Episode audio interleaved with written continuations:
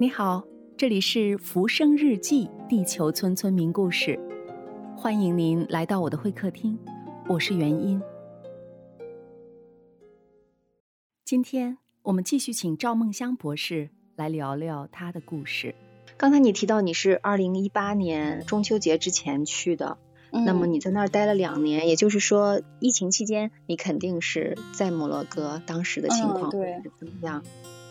我记得应该算是过年之前，国内是爆发了，然后，呃，摩洛哥出现疫情是在三月份，三月份之前还是正常的一个上课的过程，嗯，然后出现疫情之后呢，摩洛哥政府是非常非常快速的采取了防疫措施，呃，我们就居家隔离，然后孔院就改成线上授课了，呃，那个时候其实我们原计划按照原计划是六月要回国的，但是。嗯，国际航线断了，我们就在摩洛哥滞留了三个月。本来是二零二零年六月二十号回国的，我们的机票都买好了，但是因为航线断了，所以不得不取消了，之后重新再购买机票。嗯，就是到九月才回来的。那当时的那种感受肯定是也非常担心，非常着急。对，嗯，其实。刚开始出现疫情的时候，我是非常担心国内的状况，因为我我觉得有没有想过还要寄口罩回来？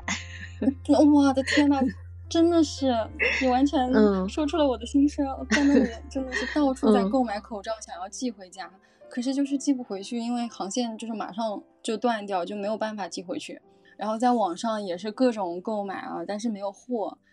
然后后来，后来我看到了一些报道，就是说，嗯，医护人员好像更需要口罩。我就跟家里人说，不要再出门了。然后，嗯，你出门的话肯定是需要口罩的，现在又买不到，就把这些就是紧紧缺的物资要留给那些必须要用到的人，就是医护人员嘛。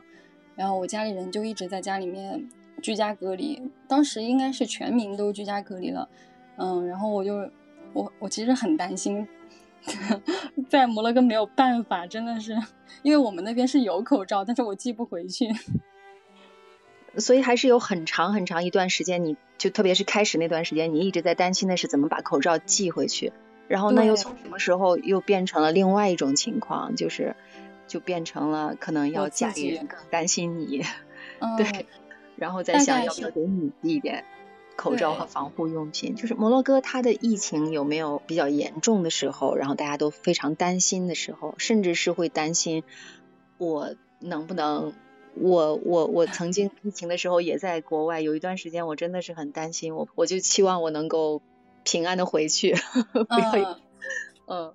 我那时候是嗯三月份之后，嗯。一九年年底的时候才是疫情爆发，然后二零年三月份，我摩洛哥那个地方是疫情开始出现，但是，呃，我刚刚也说摩洛哥政府它采取措施非常的快，然后，呃，很多人就是也居家隔离了，所以它虽然是有那种就是新增的阳性，但是它的速度是比较缓慢的，呃，我当时是不会非常非常担心，我觉得，嗯，很多的。就是我我们住的那个宿舍其实是一个大学城的宿舍楼，然后很多的学生已经回家了，大家都在居家隔离，所以对于我们来说是相对来说是比较安全的。嗯，只有我们十几个人是住在一起，住在同一层。没有做一些什么事情让大家可以忘记这种？对于你们，你们这十几个人在一起，然后也不需要去教室里面上课，都是线上教学，所以如果你们不出去的话，呃，如果不需要。出去和外界有很多的接触，可能也不用特别的担心，是吧？对对对，因为当时嗯，就是我们也会有一些医疗物资会分到每个人头上，然后有没有收到中国大使馆的健康包？对，就是中国大使馆 给每个老师、每个孔院的每个老师发了健康包，当时我们就真的觉得天呐，雪中送炭，就是这种感觉。就好像不管你走到哪里，你身后只要有中国在，就真的不用害怕。我当时真的是被震撼到，是真的分到人头上，嗯，我真的很震撼，就是而且心里是满满都是安全感。我非常非常的，就是嗯感激在那个时候，嗯国家为我们在外面呃执教的老师这种关怀，真的是非常感谢。健康包里面有没有那个 莲花清瘟胶囊？有，可多了。你们还可多了。嗯，就是因为我们每一个人都有，所以我们就是聚在一起，就是看起来画面非常震撼。哦，嗯，因为我们人比较多，十几个人呢，十五个人。对对，所以虽然你们很远，但是其实，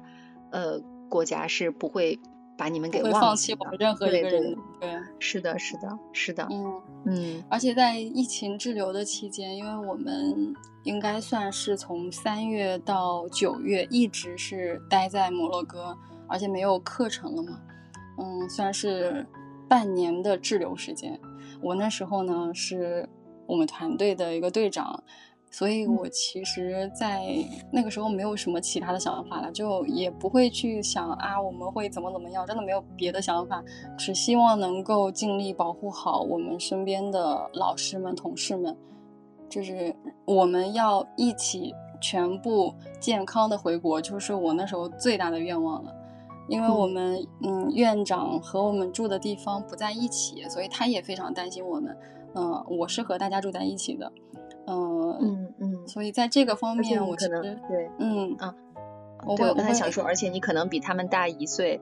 对，一一岁、两岁、三岁的都有，嗯，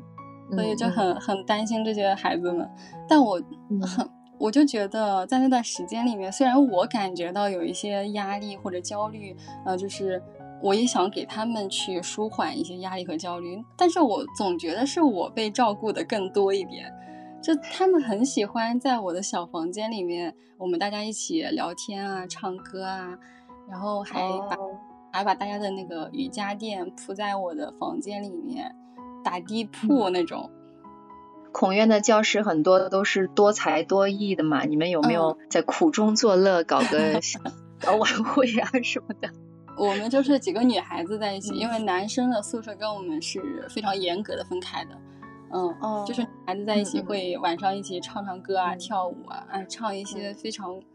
就是很有年代感的那种当时的飞轮海呀、S.H.E 啊那个年代的歌，嗯，唱唱歌跳舞，关着灯看星星。有时候我们会聊天聊很久很晚，然后聊通宵了，我们就去天台上看日出。就是，嗯，摩洛哥呢，它的。它阿拉伯语的意思是太阳落下的地方，所以它的落日非常非常好看。但是我没想到日出也这么好看。嗯，就是可能是我就是不一定到海上去，对吧？就能看到。对对对对，我们在宿舍里面也会看得到，非常好看。嗯嗯，对，刚才你说，呃，卡萨布兰卡意思是白色的白色的房子，嗯，然后摩洛哥的意思是。